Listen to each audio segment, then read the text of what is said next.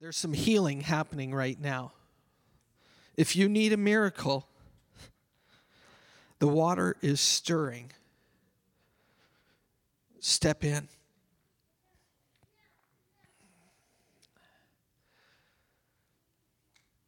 Occasionally, I get some sensations in my body that are not what I had the night before or the day before.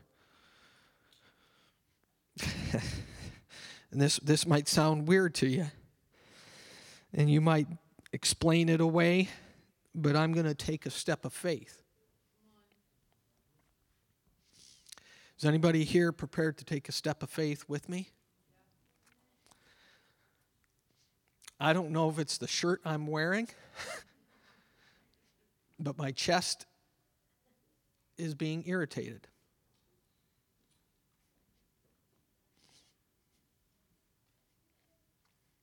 There's healing happening right now.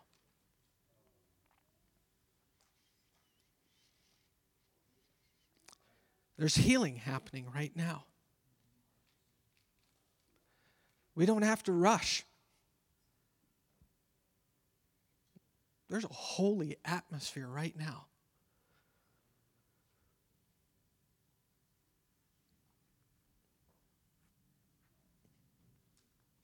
Thank you, Jesus, for healing. Do you know healing was performed, accomplished, completed the same way and the same time that salvation was? When Christ went to the cross, and we took communion this morning, and there was two elements in communion, and one of the elements was his broken body. And it says he, his body was broken so that ours could be whole. And the stripes that he took was for our healing. So when he went to the cross, he did not just give us salvation, he gave us a complete package of healing as well and his blood, which is life, is in the blood. It cleanses us from all unrighteousness and it gives us right standing with him. So, Father, right now, as we are standing here, Lord, we receive your healing. We receive salvation. We receive the work that you did on the cross. And we thank you for that. And if you agree with that, and if you want it, and if you say, Yes, Lord, I just want to say, you say amen, or you say, So be it right now. Hallelujah. Children, you may be dismissed for Sunday school.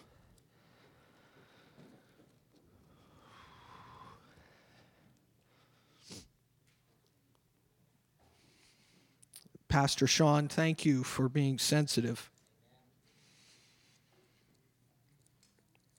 for listening, and taking a step of faith. Thank you. We've been spending our time this year talking about grace.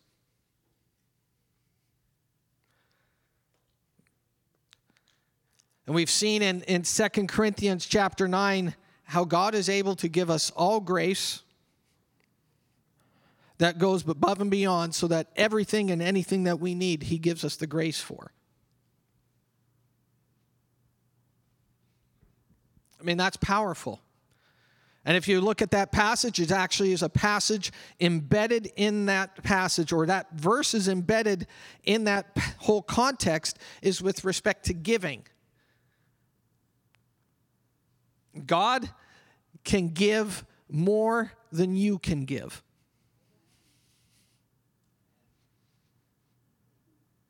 Think about that for a moment.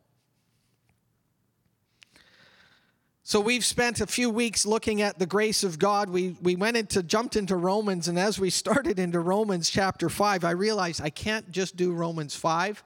I can't just do Romans 6. I can't just do Romans 7. I got to do like Romans 5, 6, 7, and 8.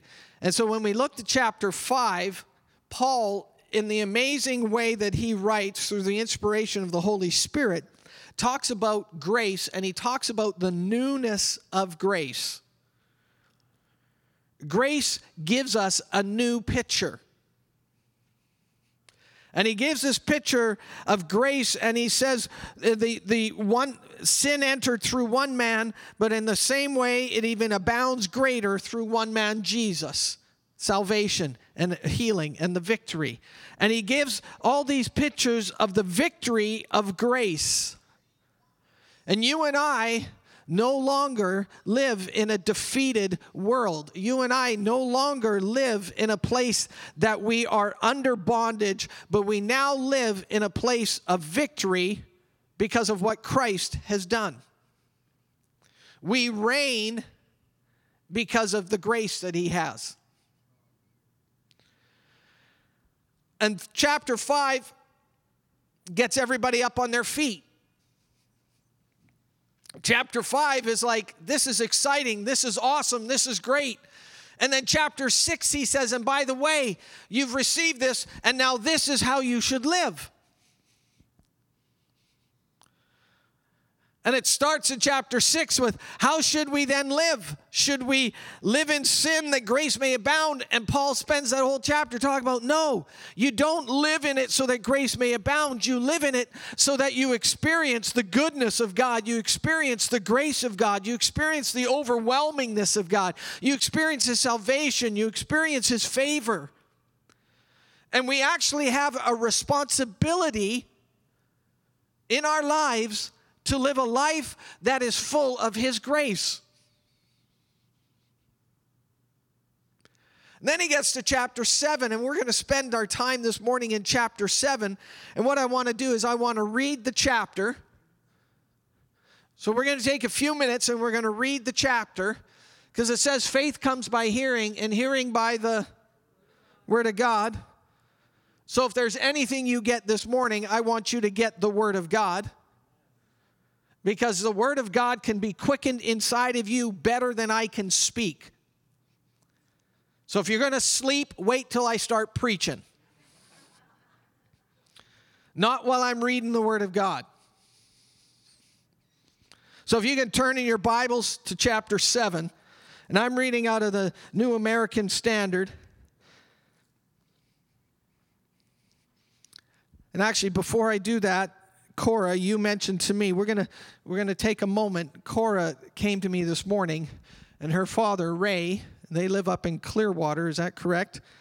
Um, he messaged Cora last night that he went into emergency, and his lungs, um, and for this the winter time, his lungs have been running at maybe 50% capacity, if that.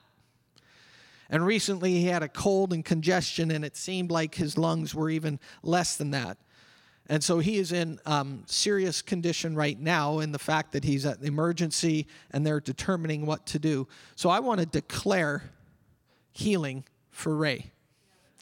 Do, do you know in the Bible, when people came to Jesus, they didn't come for prayer? Think about this. They didn't say, Can you pray for me? They say, Could you heal me?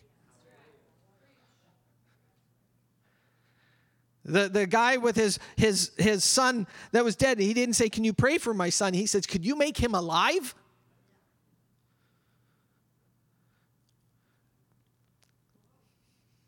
We need to change our expectation coming to Jesus.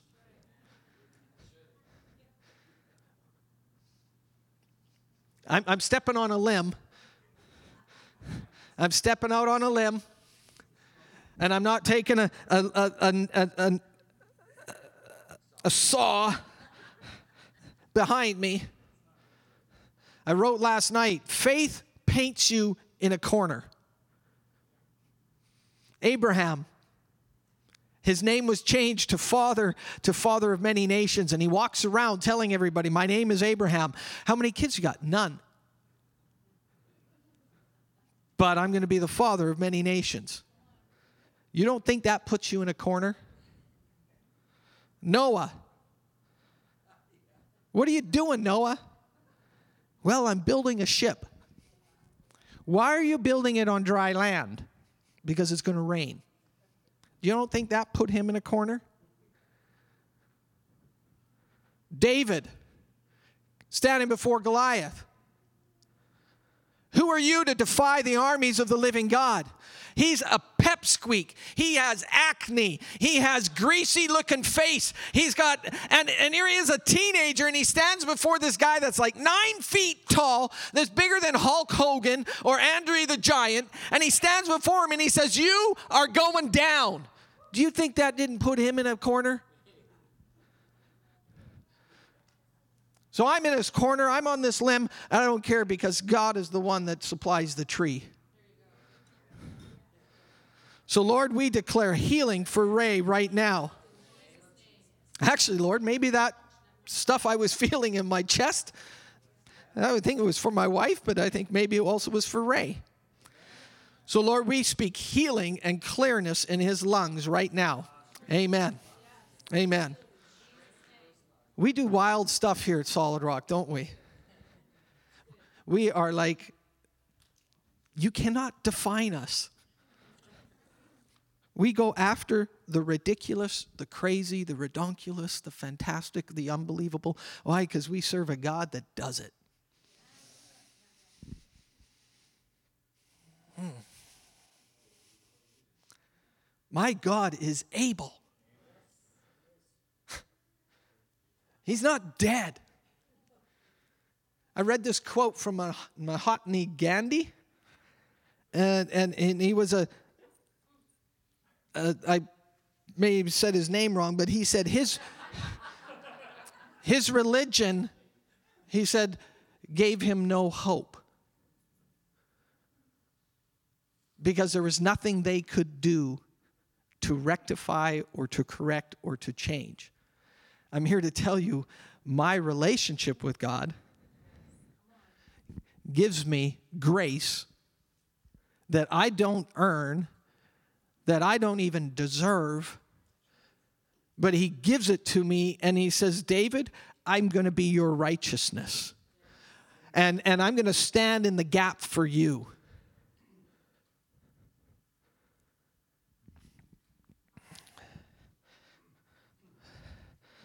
All right, get to Romans 7, David. Verse 1. Don't you know, brethren, for I'm speaking of those that know the law, that the law has jurisdiction over a person as long as he lives? Then he talks about how in a husband and wife relationship that they are together unless one passes away, the other one is then free. Therefore, my brethren, in verse 4, you also were made to die to the law through the body of Christ, so that you might be joined to another, to him who has raised from the dead in order that we might bear fruit for God. So he's saying, just like you are free from the law when you're dead, so in the same way, he's talking now metaphorically, but he's also painting a picture saying, you're free from the law when you've been accepted Christ. Because when we accept Christ, we saw this last week, when we accept Christ, we die with him, we get buried with him, and we rise with him. So when I accepted him, I was on the cross and I died. My old self died. It's dead. And then I went to the grave, and three days later, Christ raised and he rose from the dead and he defeated death. And so I rise in that newness of life. And so Paul is referring back to that in this statement. And he says, For while we were in the flesh, the sinful passions which were aroused by the law were at work in the members of our body to bear fruit for death. But now we have been released from the law, having died to that by which we were bound, so that we serve in newness of the Spirit and not in the oldness of the flesh or of the letter. What shall we say then? Is the law sin? May it never be. On the contrary, I would not have come to know sin except through the law, for what I, I would have not known about covetousness or coveting if the law had not said, You shall not covet. But sin, taking opportunity through the commandment, produced in me coveting of every kind. For apart from the law, sin is dead. I once was alive apart from the law, but when the commandment came, sin became alive and I died.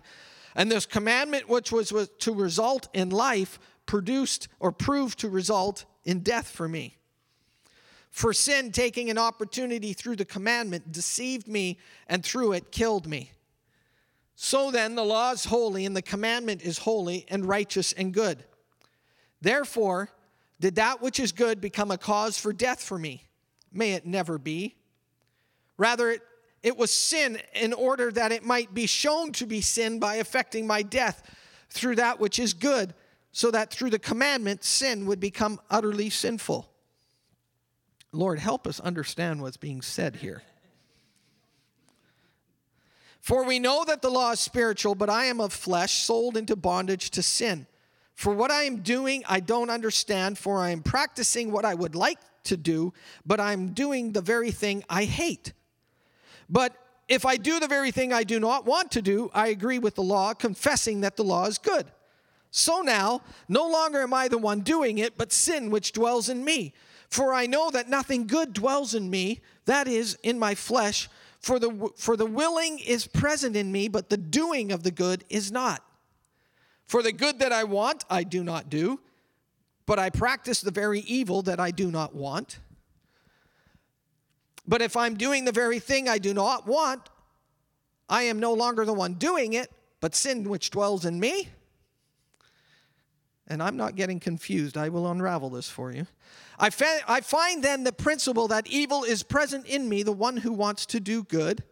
In other words, I find the principle that I'm the one who wants to do good, but evil's present in me. For I joyfully confer, concur with the law of God in the inner man.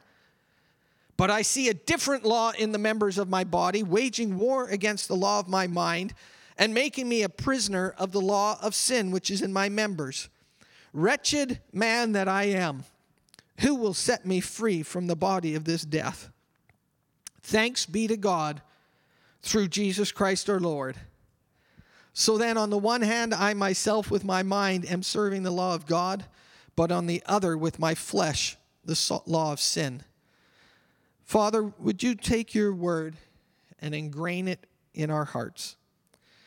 And as we take some time, Lord, to look at your word, I ask, Holy Spirit, that you would quicken my thoughts, that our ears would be open to hear, and that we would be receptive to what you have to say this morning.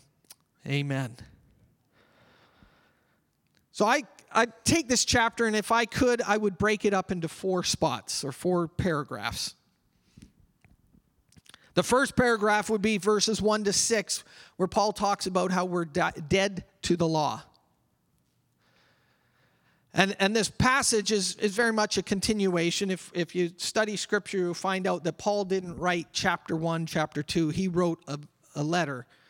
And then as the scholars went through it, they divided it into chapters. So some of these verses overlap from one chapter to the next.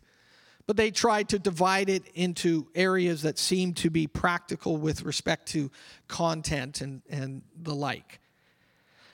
But the first six verses he talks about, don't you know that as long as you're alive, you are subject to the law?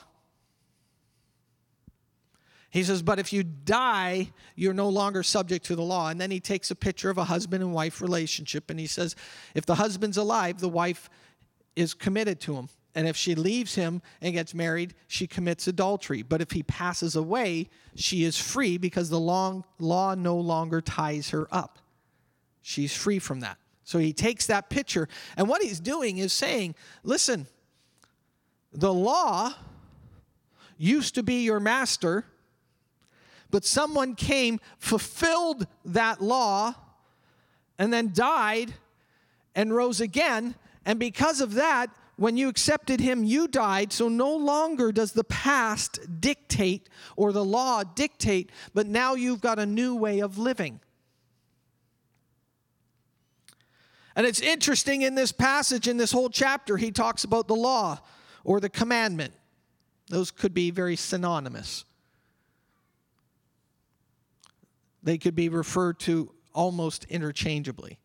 He talks about that. Then he introduces the fact that there's sin, and that seems to be warring against the law. Have you ever done something and then you've wondered, why did I do that? I've I've had conversations with somebody, my wife, and and as we're conversing, I want to say something, but I know it's not going to be productive. And I know all you husbands can relate. And I just want to prove my point, but I know it's not the way to do it. And I know peace is a better way. But all of a sudden, something comes out. And it's like, oh, why did I do that? There are sometimes we do things. And what that is, is that's a battle, that's an internal thing. And Paul's talking about this in this passage. He goes, The things I want to do, I don't do. And the things I don't want to do, I do. He says, in fact, he says, I will. And I love this. He says, I will. I used to think the will was powerful, but you know what? You cannot will yourself to salvation. You cannot will yourself to keeping the law. Because if you could, and if the law could make you righteous, then there would be no need for the cross. So he's saying this picture and all these requirements. In fact, if you studied commandments, you'll find that God gave 10 commandments. They made a movie out of it. You know what the Jewish people did? They took those 10 commandments and they made 613 commandments out of those. Then Jesus comes and he says, No, there's one commandment love the Lord your God with all your heart, your mind, your soul, and love your neighbor as yourself. The, the Jewish people, you know, the, the, the commands were so hard on them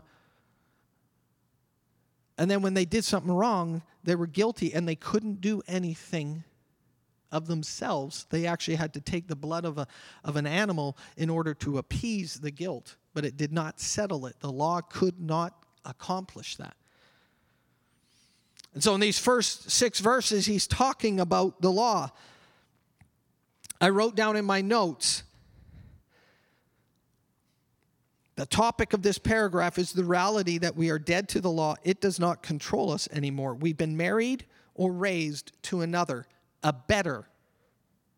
If you study Hebrews, it uses the word better. Isn't that good to know that every time God does something, He's always improving? So if God is putting His finger on you to get rid of something in your life, you can trust Him that He wants to do something better in your life. So we've been married or raised to another, and this better, and this is a little phrase in this passage, but I think this is powerful. It produces fruit to God. And I want you to see that he says that when we have this newness of life, what it does is it produces fruit, it doesn't perform fruit. And I wrote in my notes that there's do not confuse production with performance. Production is abiding. John 15. Performance is striving. In the Old Testament, they strove. They did. If you eh, there's there's all these neat little phrases that you get with the law. One of them is in the, the law said, do, then live. Grace says, believe, live, and then do. And you get your doing out of your believing and your living. Whereas in the Old Testament, you got your living out of what you did. And so, what happened when Jesus came, Jesus upset the apple cart and he revised and he put it right side up. And he said, This is the way it used to be. You used to do, then live. He says, Now I want to introduce you to me, and through me, you live, and then you do. You see how he switched it? That's the beauty of a relationship with God. In the Old Testament, it was performance. In the New Testament, it's producing. And don't confuse the two. God is not against producing, but you produce by abiding in the vine. And so Paul is writing here. He says the, the law says you do, you live. Grace says you believe, you live, you do. So he gives this first passage and he, the first paragraph, and he's talking about the law. In verses 7 to 12, he then says, Is the law evil? Because every time I try to do something, it seems like there's things against me. And if you study this passage, you'll find out that what happened is the law exposed sin. I'll give you an example speed limits. If there was no speed limit, Kieran, what speed could you go? we have no speed limit in our driveway. We just have us standing there going, slow down, slow down, slow down. But if there's no speed limit, you can go whatever speed you want. But all of a sudden, the speed limit shows up, and there's a sign on the highway it says 100K. You know what happens? And that doesn't just happen to Kieran. In fact, he probably does it much better than many of us. But it says 100, and I'm thinking, but I need to go 105. And if I go 105, I can argue that my speedometer isn't quite 100% correct, so I've got a fudge factor. And I'm going to take a 10% fudge factor. And I've got a police officer listening to me right now who's going to be speaking to me after church. But what happens is when the law comes, all of a sudden, what used to be okay or wasn't an issue now all of a sudden becomes an issue. And sin, the, the law is not sin, the commandment is not sin. When you tell your children, this is what I want you to do, that's not sin. But what happens is sin comes and it takes advantage of that boundary or that parameter and it says, well, who said that? Isn't that okay? Why not try this? And actually, the law is good, righteous, and holy. And what it does is it exposes sin for what sin is. Sin does not play fair. It will take advantage of every little thing it can in order to win or to cause death. And so Paul is explaining all this and writing this, and he says, So now you've got this dilemma, you've got sin, but he says it's not because the law is bad. In fact, I wouldn't know sin without the law.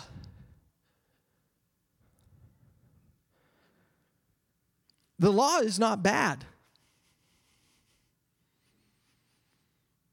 It's a good thing to honor your parents. It's a good thing not to covet. It's a good thing to put God first. It's a good, and all these things are good. But what happens is when that law came, all of a sudden it was like, I wonder what's on the other side of that fence. You tell your child, don't touch the stove. What do you think's the first thing they want to do? And it's not the child that's the problem.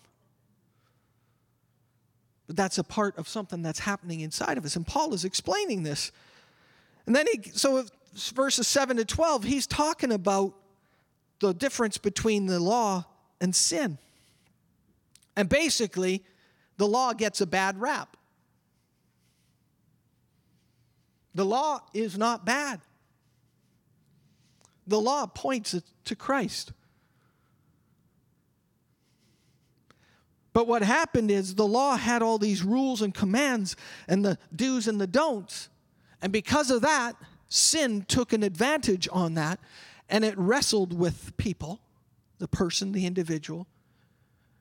And you can see that even with Adam and Eve. What did what happened is the serpent came and said, "Are you really going to die? Is that really what God said?" What did it do? It took occasion over that one instruction, that one command. The summary of verses 7 to 12, it basically is talking about the law. Is it evil then? And he says, no. But because of the law, sin cannot hide. I got a greater appreciation for the law because some of those things would produce bad things in me, but I couldn't figure them out. And all of a sudden, God says, No, this is the law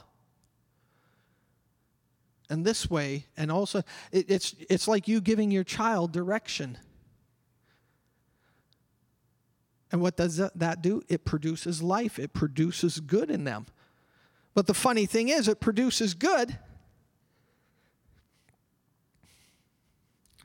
But we think it's producing death. And that's what paul gets to in the next few verses. In verse 13 he asks the question so did that which is good become a cause of death because the law is good, did it become a cause of death? And he says, No, absolutely not.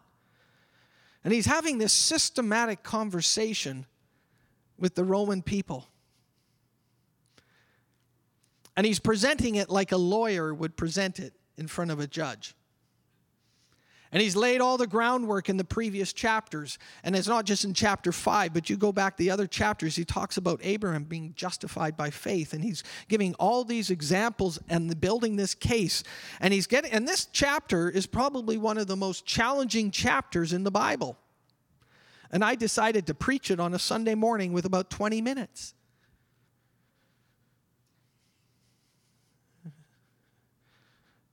Sometimes I got to check my smart meter.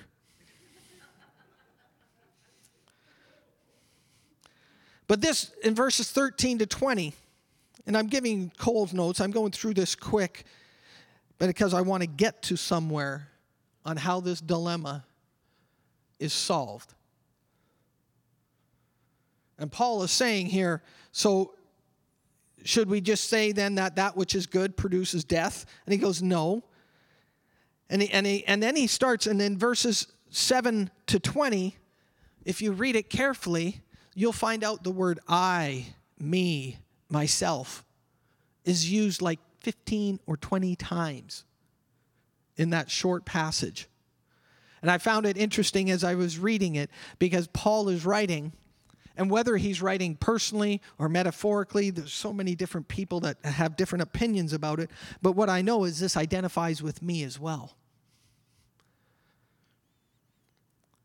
And what I find interesting in this passage is Paul is writing as if we are now taking the responsibility of performance on ourselves. And he says, What I, what I, I want to do this and I don't. And instead, I do that. And, and, and what I want to do and what I will to do, I can't even do what I will to do. And if you read this passage, these about 10 or 11 verses, you find out the word I, me, myself is in there, and the word God, I think, is used in there once. And I found that interesting because so often when we start to try to perform, we start to put I in front.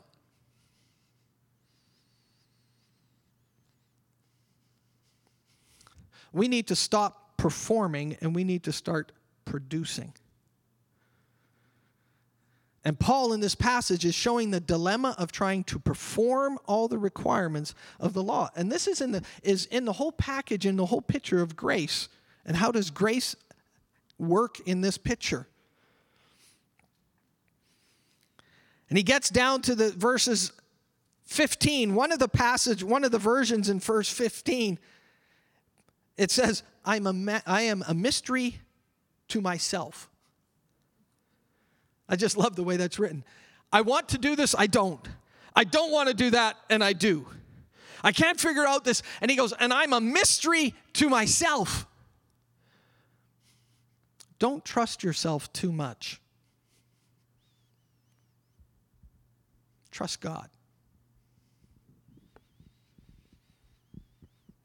Because sometimes when I trust myself, I put my desires ahead of God's desires. That's not in my notes, but I thought that was pretty good. But in verses 13 to 20, Paul's basically saying, I'm incapable. I am not able.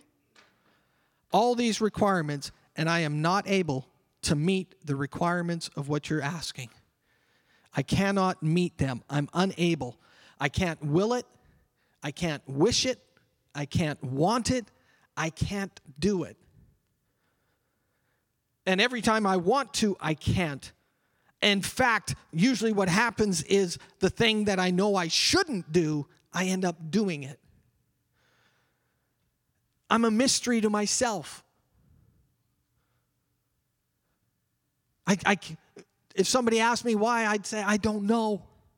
And he's in this dilemma. And basically, what he says is the law made the requirement, or the law gave the requirement, but it gave no ability to produce it. Because if it gave ability to produce it, again, the cross would not be needed. And then we get to the last few verses, and this is where I want to spend a couple minutes in verses 21 to 25. He gets this revelation. Verse 21, it starts I find then this principle. He gets this realization I find that there's something happening here. The light bulb goes on. Ah, I'm getting it. There's a battle going on. But the funny thing is, he doesn't quite get the answer yet, but he's identified that there's a problem. He says, I, I want to do the law of God. In fact, if I was to be honest with you, I'm joyful and I'm happy and I'd like to do that. That is fun. That's what I wish. Have you ever said, This is what I'd really, you know, I'd really like to be nice? I really, I'm, I'm not just saying I have, this is what I'd like to do. This is how I'd like to be. I'd, I'd, I'd really like to. This is what causes me joy. Following God's commands, that's what I like. He says, but I got this other thing in me, and it just it fights me and it battles me. And I'm not talking about a split personality.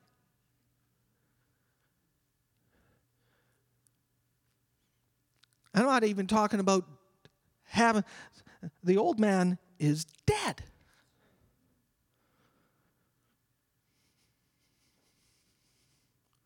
I have a new identity in Christ. But I got to be honest with you. I find that I struggle. Now, I am talking in a language that you don't know if it's me talking or Paul talking, so I'm just going to keep going like that. You can try to figure it out later. He states a few things. There's two laws fighting me the law of the mind, which he refers to the law of God, I find that interesting because in Romans 12, he says, uh, Be renewed, uh, be transformed by the renewing of your mind. And in Colossians, he said, Let this mind, I believe it's in Colossians, be in you, or in Philippians, which was also in Christ Jesus. So there's, there's something. Don't, don't you didn't become a believer and then lose all cognitive thought. You become a believer and now you got to start thinking like a believer. Start thinking like a Havanian. Start thinking like one who is washed by the blood of the Lamb. And Paul says that transformation happens when we renovate our thinking. And he says, So I see this, but left to my own, I can't fix it. And what I want to get back to is in verse 5 and 6, he talks about bearing fruit to God. Production, performance. And if you look at this whole chapter, I can see an argument for a production life, producing life in the Spirit, and I can see an argument on what happens when there's a performance aspect. Have you ever done something trying to do something for somebody, trying to perform, and it's never enough? I thought if I did this, they'd be happy. I thought if I did this, they would be satisfied. Then I did it, and then the rules changed. And what happens is we start, and it's all me, me, me. And that's kind of like what's happening with the law. It just doesn't, I see the law, it's not bad, but all of a sudden I've got this, this crazy desire in me that's evil and it's wrong, and it's exposing these things, and it's causing me to not live a life that I want. And he gets to this phrase, Oh, wretched man am I. And I'd like to read just a couple verses from the Passion Translation because I think you may get a better picture of his situation and the solution. Because I'm not going to leave you without a solution today. I'm going to give you the solution. There's one solution. There's one answer. And he goes, What, what an agonizing situation I'm in. So, who has the power to rescue this miserable man from the unwelcome intruder of sin and death?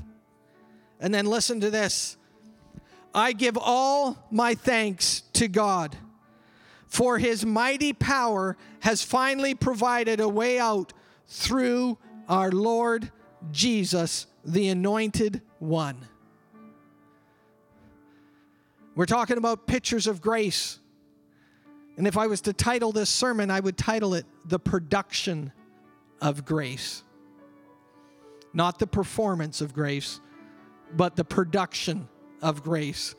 And what does grace produce? It produces a realization that David cannot do any of this satisfying these things, but it's only because of the work of Christ.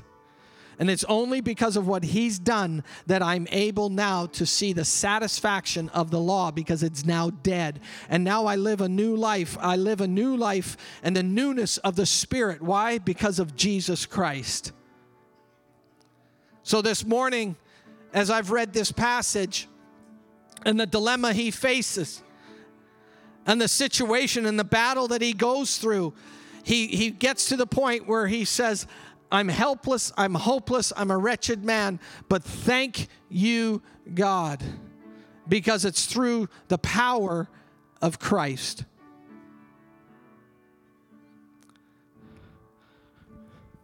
Grace can do what you could never do. Grace can do what you could never do. Because of Jesus Christ, things that I could never do, He's done them for me. And I don't have to do them or perform them. I get to enjoy them and I get to live a life because of what Christ did and the grace that He had for me and that He poured out for me on the cross. And because of that grace, I can look at that inward battle and I can say, No, thanks be to God, because of the power of Jesus Christ, I now have victory over those things. So this morning,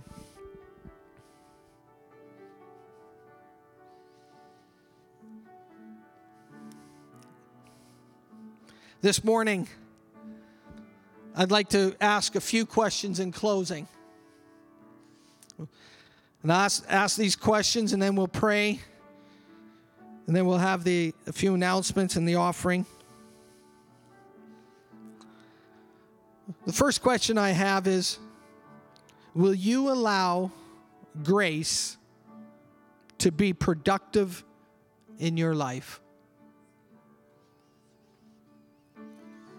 Quit arguing, quit battling, and allow grace to produce what grace can in your life. Give it over. Give it over. Quit trying to measure up when He already measured up. This is radical. This is challenging because we are wired to produce, we're wired to perform, we're wired to make people happy. And God's saying, I've satisfied all those things, and through Jesus Christ, you are accepted, you are righteous. Will you allow grace to come into your life and affect you so that that battle is now not a battle that you have lost, but it is now something you've won because of Christ? That's the power, that's the producing that grace does. Yield to grace. Let go of trying to perform and let God. Let, tr- let go of trying to perform and let God produce. Accept the work of Christ in your life. This is a new way. We talked about the newness of grace. This is a new way of living. Next week, we're going to start by saying there's no condemnation.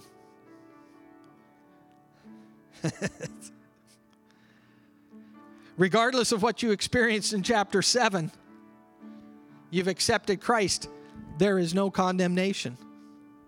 How does that happen? That happens because of grace.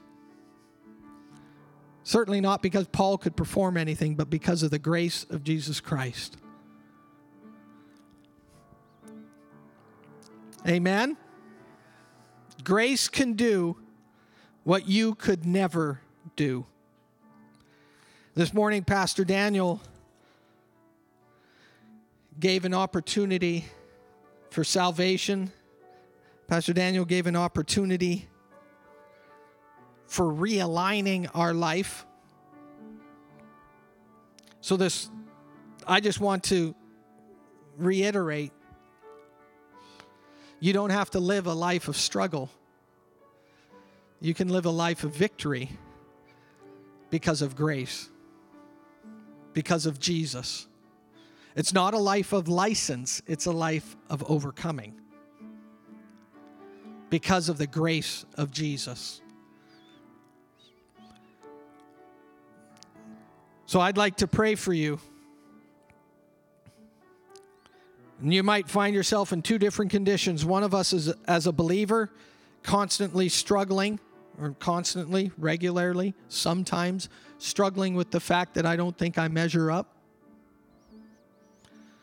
Stop it. Stop it. Because of Christ, you measure up. So stop it.